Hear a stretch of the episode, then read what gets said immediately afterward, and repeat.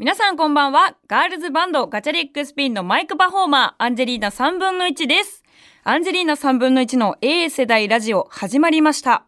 この番組は現在21歳の今時女子である私が Z 世代を飛び越えた新たな世代 A 世代を生み出していくべく等身大の感性でトークをしていく番組です。えー4月新年度になってからね、ちゃんと挨拶していなかったなと思ったので、前回ね、江口先生があのゲストに来てくださったので、なんかちゃんとこうご挨拶できてなかったなと思うんですが、えー改めまして4月も改編を乗り切り、えー毎週火曜日21時30分から、えー A 世代ラジオをお届けできることになりました。ありがとうございます。なんかね、あの、初めての経験なんですけど、この A 世代ラジオに、なんか、プレゼントお詫びの品？みたいなのが届いてて、ちょっとそこについて触れていきたいなと思うんですが、なんか、以前メールを出してくれた方がね、あの、アンジーの名前をアンジェリーナ3分の1じゃなくて、アンジェリーナ2分の1って、あの、メールを書いてくださった方がいて、私もそれに対して、あ、なんかまだまだ自分の力不足で、名前を覚えてもらうところから、えー関係値を作っていけたらな、なんて感じでお返ししたんですけど、それがね、もしかしたらこのメールを出してくれた人が、本当に私が悲しんでいると思ったのか、お詫び状というのを送ってきてくださいまして、もうしっかり封筒のど真ん中に、お詫び状と書いてあります。で、手紙4枚分ぐらいの、お詫びのメッセージを書いてくださいまして、それはそれは丁寧な字で、行間も読みやすい、とても。ね、もともとこのアンジェリーナ2分の1って送ってきてくれた人のメールも本当に文章がすごく丁寧で読みやすかったんですよ。だから、この人って多分すごく真面目なんだけど、アンジの名前だけを間違えてしまったという失態を犯した人なわけですよ。なんで、あの、すごくその真意みたいなのもすごく伝わってますし、お詫びの品と、なんかお詫び状まで送ってきてくださって、そのお詫びの品っていうのもさ、すごいんだよ、これがさ、岡本太郎が死ぬほど大好きじゃん ?A 世代ラジオでももう本当に、もうみんなもう耳にタコができるぐらい私が岡本太郎の話をしてると思うんですけど、そのね、お詫びの品ということで、岡本太郎のフィギュアを、なんかカプセルトイみたいな感じのフィギュアをね送ってきてくださったんですよ。でここにねいろんなミニチュアで楽しむ岡本太郎のアート集みたいな感じのこう説明文とかが入ってて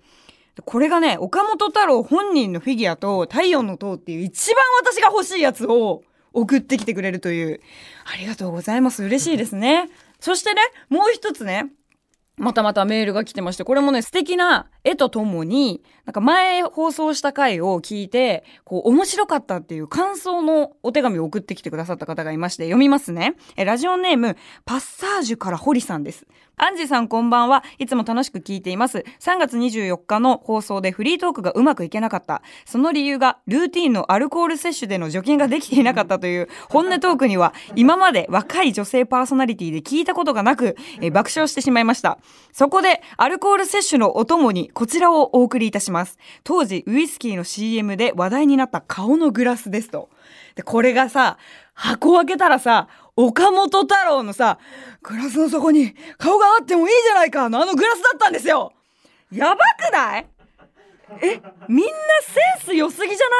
い？でさ、これをさ、ラジオのさ、局に送ってきてくれるっていうのも、またこう、ラジオを通してアンジーのことをすごいしっかりいろいろ知ってくれたんだなっていうのも感じて、すごく嬉しかったんですよ。なんかこう、ちょっとみんなさ、でもさ、ちょっと安易じゃない？アンジーにこの岡本太郎も品送ったら何でもいいと思ってるでしょ。こうアンジーのご機嫌が取れると思ってるって、なんかそういう感じ？めっちゃ取れてるよ。ありがとう。めちゃくちゃ嬉しい。本当に嬉しいです。あの、岡本太郎マジ何よりも大好きで、もう命も救われてるぐらい、本当岡本太郎大好きなので、えーこれから先もあの、岡本太郎でご機嫌取りをよろしくお願いします。嘘です嘘です本当にありがとうございます。全然もうお構いなく、あの、いろいろね、みんなに楽しいラジオを届けていけたらと思っております。それでは行きましょう。アンジェリーナ3分の1の A 世代ラジオ改めまして、アンジェリーナ3分の1です。ちょっとまだまだね、お引っ越ししたばかりなので、静岡でお聞きの方もいると思うので、改めてちょっと A 世代ラジオについて、ちょっと説明していきたいななんて思うんですけど、この A 世代ラジオの A ってそもそも何っていう風にこの原稿にも書いてあるんですけど、これはアンジーの A であり、まあ今この私たちの若い世代って Z 世代ってくくられてるから、それを飛び越して、また一から世代作り始めていこうぜ A 世代っていうのでつけたんですけど、なんかさ、この A 世代ラジオを始めてからさ、いろんな人がさ、え、なんかその A 世代ラジオってなんか古くない？みたいな。え、だってアルファ世代って言葉もあんだよみたいな感じでなんかすごい言ってくる人もいて、そのせいですごい今恥ずかしくなってます、だんだんと。でもね、この A っていうのはその、なんかアルファ世代とかそういうことじゃなくて、A 世代にしたいよねみたいな、そういうちょっと、シャレ？ちょっと、シャレみたいな。それこそダジャレだよね。ダ作のシャレですからね。そういったものも聞かせつつ、私まあ下町出身なんでそういうちょっとね、あの、ダジャレみたいなものも言葉遊びみたいな、ラジオだから楽しくやろうよみたいな風につけてるから別にそんなに、あの、意味はないんですよ。だまあアンジーだし、あの A 世代にしたいし、Z 世代飛び越えてとか言ってるけど、もうアンジーの A です。これは。それで覚えてもらえたらと思います。そしてね、あの、A 世代ラジオにはよく出てくる人物がいるんですけど、この20代図って、あの、人物が出てきます。これはですね、あの、A 世代ラジオの番組を作ってくれてるチームがですね、えー、うちのディレクターと作家さんが20代なんですよ。そして私も20代。これはもう、全面的に若いを売り出していこう。若い番組ですよ、これはっていう。でも全然酒の話ばっかしてるんですけど、まあ、全然その20代で作ってる割には20代らしくない番組っていうそのちょっとミスマッチな感じも相まって、まあ、このチームのことをね、もう20代ズって呼んでます。これもね、覚えてもらえたらと思います。そしてね、文化放送アベンジャーズっていうのも出てきます。これよく出てくるんですけど、これ何なのかって、あの文化放送の偉い人たちのことを言います。で、これアンジーが勝手に、なんか、よくそのアンジーが、収録をしてると、その偉い人たちが結構何人かで来てくれることがあるんですよ、たまに。で、普通に、こう元気？みたいな感じで気さくにおじさんたちが声をかけてくれるんで、なんかその絵を見た瞬間にアンジーは、あ、なんかすごい歴代のマーベルとかさ、なんか全員集合してるアベンジャーズみたいだな、みたいな。だから、あ、じゃあ文化放送アベンジャーズってつけちゃおう、みたいな感じで、え、ギャルのノリでつけました、これは。うん、偉い人たちのことを指すんですけど、まあこれも、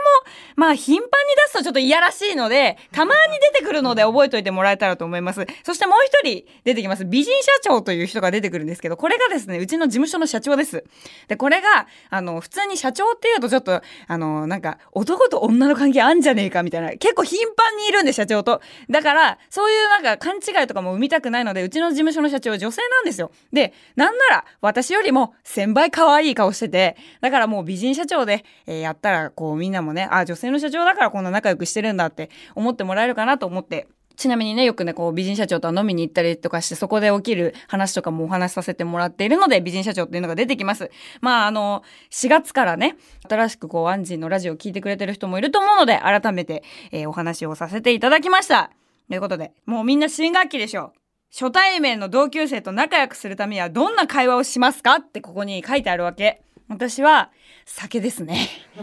学生はできねえだろうっていう新学期でお酒は無理なんだけどさなんか私も結構本当に同世代の友達が少ないわけよ。で片手に数えるくらいしか本当に飲み友達もいないし。でまあ、普段 LINE とかする子もいなかったりとかするから、あんまり私も同世代と仲良くするのって正直得意じゃないんですね。どっちかといったら、まあ上の方の年代の人たちとお話しすることが多いから、なんか仕事的にもさ、うちバンドやってるんだけど、バンドも年齢差が結構あるから、あんまりこう、年の近い人たちとお仕事をするかって言われたらそんなに出会いがないわけなんですよ。なんだけど、つい昨日、同世代と飲みました。えー、そうしかもそれが初対面の同世代です。っていうのもなんか私とうちのね美人社長といつもお世話になってるスタッフさんがいるんだけどその3人でちょっとまあ飲みに行こうと。で、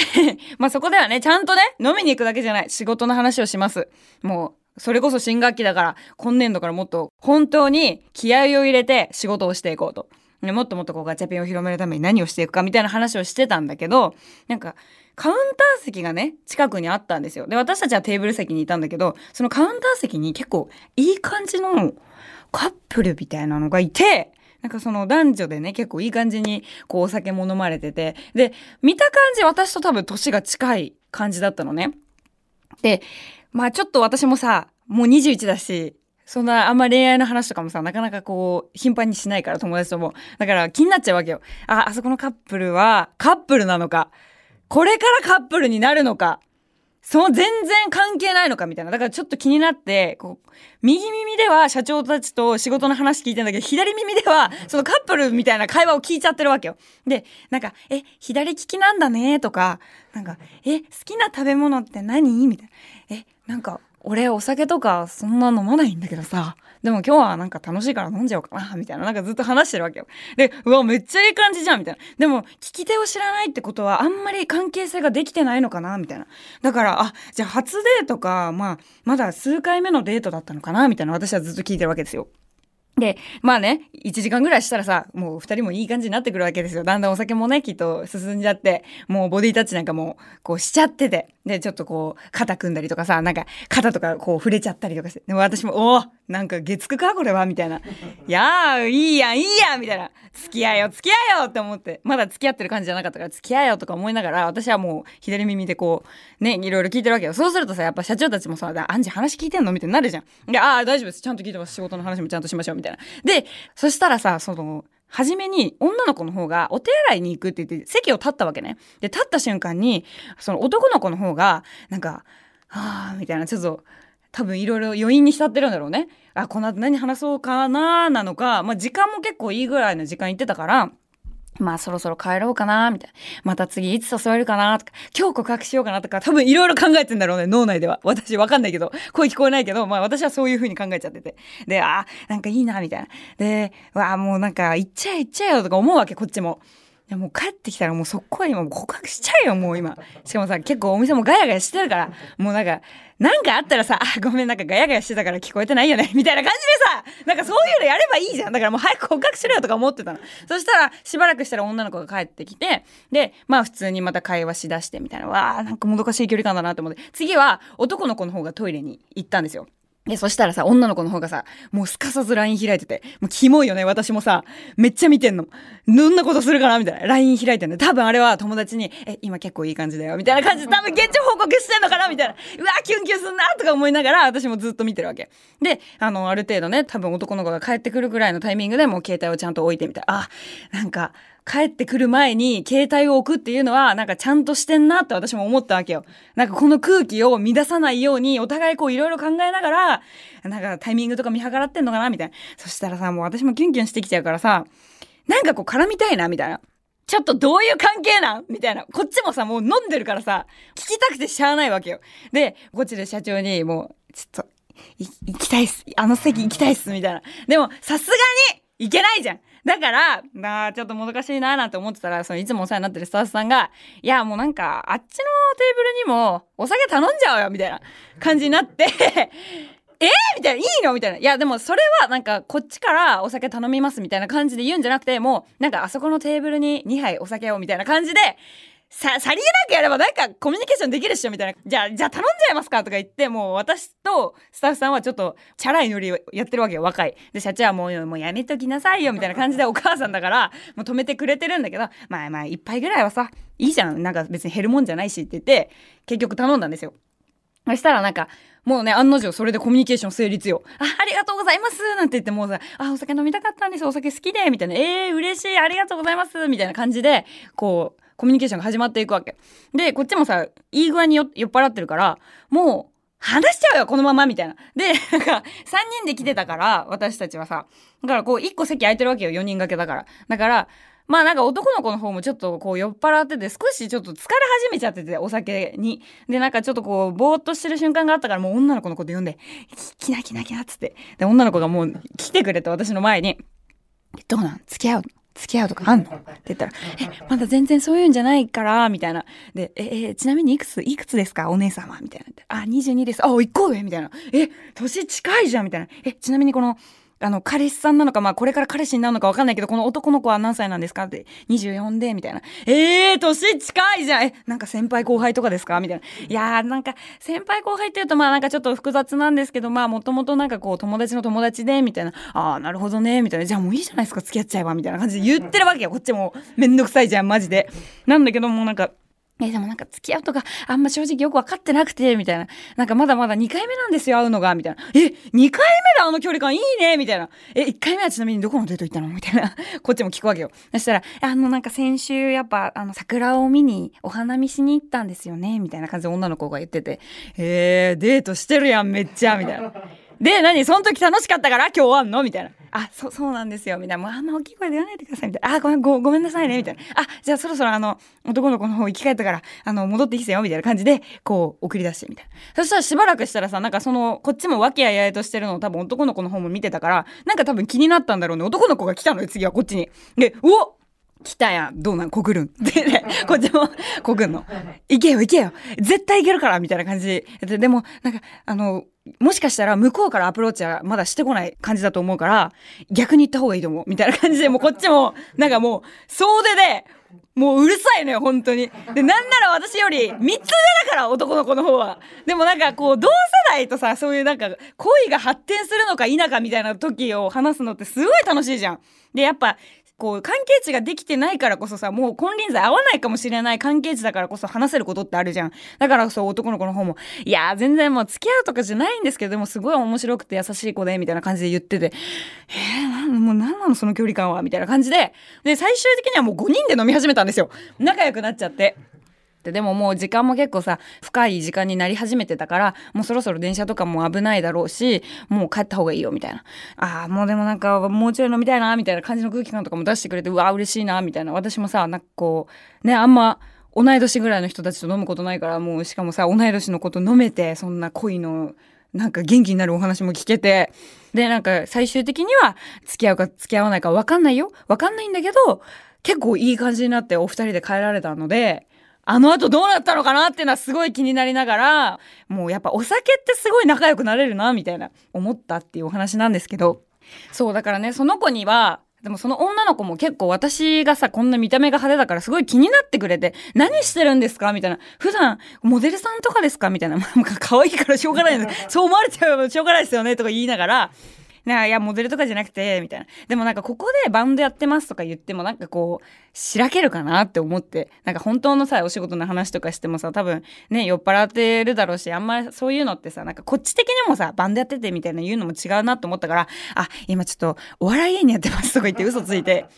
で、え、本当ですか？お姉さんそんな可愛いのにお笑いできるんですか？みたいな感じで、いやいや、そんな、そんなことないんですけど、みたいな。え、インスタ教えてください？みたいな。あ、いや、インスタこれで、みたいな。え、1万2000人フォロワーいる？すごいみたいな。え、まだ若手の芸人さんなんですよね？でもそんなにもういるんですね？みたいな感じで言われて。いや、あの、全然本当テレビとか出てなくて、みたいな。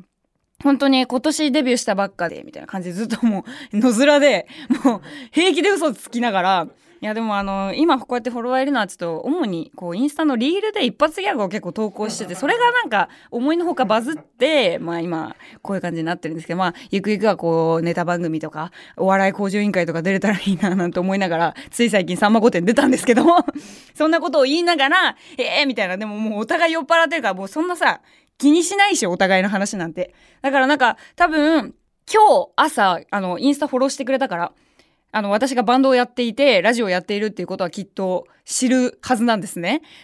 そう、だから、もし、そのバンドのね、アカウントを見てさ、あの、プロフィールのところにも A 世代ラジオって書いてるから、それがきっかけにこのラジオを聞いていたら、ぜひメールください。あの後どうなったのか、二人で帰って、あの後、その付き合いましょうみたいな流れがあったのか、そのままもう、もうバイバイしたのか、私はそこだけが本当に気になっています。聞いてたら絶対に文化放送の A 世代ラジオにメールをお願いします。どうしても聞きたい。付き合ったんか付き合ってないんか聞かせてくれお願いします それではコーナーに参りましょう。こちら。人生まだ若輩者なので。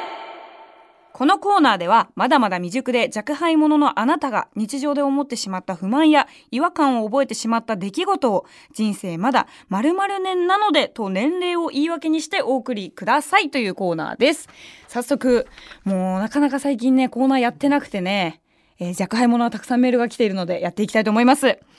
えラジオネーム、青空さんです。え、21歳、同い年の方からですね。現在、就職活動をしているんですが、その際に抱いた違和感です。就活では ES エントリーシートと呼ばれる履歴書を書いて希望する会社にお送りするわけですが、この履歴書、書き間違えた時に修正液や修正テープを使ってはいけないのです。そのため少しでも字を間違えたら一から書き直し、焦ってインクをつけてしまったら一から書き直し、エントリーシートを書くときの緊張感たらありません。いやいや、企業理念に SDGs が、あ、ジーンズって言っちゃった。SDGs が、うんぬんかんぬんって書いてある、会社くらいは修正するのを認めてくれようと思ってしまいました。人生まだ21年なので。これさ、私 SDGs をさ、前までさ、本当に SD ジーンズだと思ってて、知らなかったの、本当に。なんか、ジーンズをなんかこうリメイクしてなんかこう、社会に生かすみたいなプロジェクトかと思ったらそうじゃないっていうのを、ここ1、2年ぐらいで知りました。本当にね、バカはダメですね、本当にね。ダメだね。紙の無駄ね、これ。私もさ、あの、やっぱバイトしてた時に履歴書をさ、高校生の時書いたりとかしてたから、あれの緊張感ったら本当にね、もう普通にさ、多分文字を書くっていう意識で書いてたら絶対間違えないんだろうけど、なんかあの履歴書を書くって思うと間違えるよね。何なんですかね。もう確かに、修正液とか、もう修正テープとか、もうラストさ、もうここ1行を書き終えたら終わりみたいなタイミングで間違えた時って、もうほんと修正テープ使いたいって思うんだけど、これあれなんだよね。ダメなんだよね。これ私も知らなかったんだけど、うちのさ、やっぱ20代図が頭いいから、ダメなんですってなんか公的ななんかいろいろあるらしくて曖昧。マジ曖昧。なんかダメなんだってさわかんないけど。でも私もあんまそういうのよちゃんと考えたことなかったしなんなら就活とかしたことないからさこの今の年になってあの履歴書を書くとかっていうのはなかなかないんですよね。でなんならそうアンケートとかもだんだんさそのそれこそ SDGs がうんぬんかんぬんでさパソコンデジタルで打ち込むことが多くなってきたそうだからなんかこう履歴書とかってパソコンとかじゃダメなのかな？あパソコンの会社もあるんだって履歴書。かなんか、うん、まあ、ちょっとあんまよくわかんないからあんま言えないんだけど、ダメなんだよね、これね。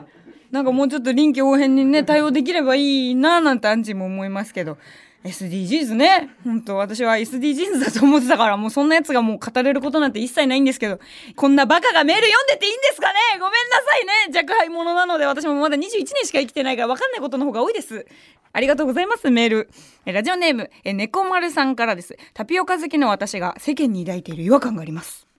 私は小学1年生の時に地元のスーパーに入っていた小さなクレープ屋さんで売っていたタピオカミルクを飲んで以来、大のタピオカ好き。昨今のブームもとても嬉しく感じていたのですが、そのブームが収束しつつある今、タピオカ好きであることを友人に言うと、今更？まだ飲んでるの？と、まるで時代遅れのような扱いを受けるのです。いやいや、あんたらがタピオカブームに乗ってくる前からずっとタピオカ飲んでましたから子さんぶりたいわけじゃないけど、そんなことを思ってしまいます。人生まだ30年なので。小学校1年生ってさ、何歳 ?8 歳とか。だいぶタピオカ歴長くない ?22 年ぐらい飲んでるってことでしょ？まだ好きなの？その長さにびっくりしてる。そのまだ好きなのってこの時代遅れとかじゃなくて22年間飲んでて好きってことはもうマジで大好きだねタピオカ。体の半分タピオカでできてるんじゃないですかってぐらいタピオカ飲んでません？小学校1年生の時にあったんだ。あもともとタピオカちっちゃかったんだね。私は大きいあの粒しか知らないんだからもうさ何？これは私の知識のなさを発表するコーナーみたいになっちゃってるんですけどこれはもう胸を張りましょう。そんなね、私はあんたらがもう飲む前からずっと好きだったし、タピオカの歴史を書けって言われたら書けるよってぐらい私はタピオカが好きだってもう胸を張りましょう。これさ、でもよくあるよね。アンジーもさ、流行りのものってあんまりなんだろう、取り入れることあんまりないんだけどさ、それこそさ、あの、今 Y2K みたいな、その2000年代初期のファッションが流行ってますみたいな。で、私は割と本当にお母さんたちが若かった時に着てた服とかがすごい好きで、だから結構子供の頃からというかもう中学生ぐらいの時からお母さんが着てた昔の洋服とかを自分が着ることが多くて、なんなら Y2K 流行る前から着てましたけどみたいな。思いながらなんか今こう Y2K ファッションがすごい流行ってるからさそれこそそういう感じのテイストの服着たら「えね Y2K 取り入れて今時じゃん」みたいな感じで言われてさこのあときっとブームがねちょっと落ち着いてきた時にはさ「えまだそれ着てんの?」みたいに言われんのかなと思ったらめっちゃ悲しいよね普通に考えて。え、だってずっと着てたし、別に Y2K とか意識してなかったし、え、なんなら Y2K 作り出したのうちらのお母さんたち世代ですけど、何ですかみたいな。でもね、流行りはね、だんだんこう、変わっていきますから、巡るんですよ。だからタピオカもうあと10年ぐらいしたらまた戻ってくると思う、私は。わかんないけど。ねえ、もうその頃には人生まだ40年なのでになっちゃうんだね、きっとね。ありがとうございます。たくさんたくさんメール来ていたんですが、え、まだまだね、この各コーナーへのメール、えー、募集していますよ。受付メールアドレスは、アンジーアットマーク JOQR.net までお願いします。アンジーは小文字で ANG です。メールの件名に、お泊まり会、テクテクツアー、弱敗者と書いてお送りください。アンジェリーナ3分の1の A 世代ラジオ、そろそろエンディングのお時間が近づいてきました。メールをいつ紹介したいと思います。ラジオネームクーさんからです。アンジーさん、スタッフの皆さん、はじめまして。えー、林家太平師匠の会からタイムフリーで毎週楽しく聞かせてもらっています。コーナーメールとは関係ありませんが、漫画家江口久先生の放送回も楽しく聞いていましたよ。その中で江口先生が過去にお酒を飲んでラジオ番組に臨んでいたとのくだりで放送中にお酒を飲んでいいのかなとおっしゃってましたが、文化放送にはお酒を飲んで放送している番組がありますよ。その番組は、林家太平、大安吉日お頭付きです。食べ物が出る回には大半お酒を飲んでいますよ。ペース的には月1回くらいでしょうかね。さらに過去にこの番組のアシスタントの坂口亜美アナウンサーが早朝の生放送番組のゲストに太平師匠を招いた時に朝の4時くらいから差し入れのおつまみとハイボールを飲み食いしておりました。なのでお酒飲んでの放送は前例があるので大丈夫です。ええー、お頭付き出たいお酒飲みながらラジオしたい私も。そう、このオープニングで話しました。この高級ウイスキーとお届けする新作の顔グラス、岡本太郎の。これがあるからもうこれを使いながらお頭付きで行こうかなって。だってそれこそね、太平さんもコップの底に顔があってもいいじゃないかって一緒にやってくれた仲なんで、多分もうこれぶち上がります。二人して。いやー、出たいな、これ。でもなんかもしかしたら本当にね、私も太平ちゃんと仲いいから、実現一番するんじゃないかなと。あ、確かに、あの、この番組も聞いて、しかもあの、このお頭付き聞いてる人がいたら、あの、向こうの番組に送っといてください。アンジーをゲストに出したらおもろいことになるぞ、つって。あの子はお酒を飲ましたら面白い子ですっていうのを言っといてください。お願いします。いや、江口さんともね、実はね、あの、スケジュールが決まりまして、今度乾杯することが決まっています。もうすぐ飲むね誰とでもさ、誰とでもじゃないわ。誰とでもじゃない。私は人を選んで飲んでますけど、本当に飲みたい人としか飲まないからね。そう、でもなんか、このエース大ラジオって名乗っていいのかな？もうなんか若者、なんか今時女子である21歳とか言ってるけど、全然今時じゃないしさ、なんかそろそろこれ、冒頭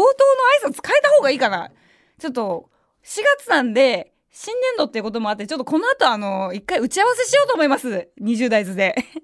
そして、えー、一つ、えー、ここでお知らせがあるんですけども、ガチャリックスピン4月にですね、配信シングルをリリース決定いたしました。えー、新曲でですね、これがまだちょっといろいろね、日程とか決まってないんですけど、追って、えー、番組とかでね、ツイッターとかの方でもお知らせするので、そちらの方を見て、えー、配信シングルの方を聞いてもらえたらと思います。ガチャピンならではの本当にエンタメがギュッと詰まった一曲になってるので、ぜひぜひたくさんの方に聞いてもらえたらと思っております。それでは、アンジェリーナ3分の1の A 世代ラジオ、また来週お会いしましょうバイバーイ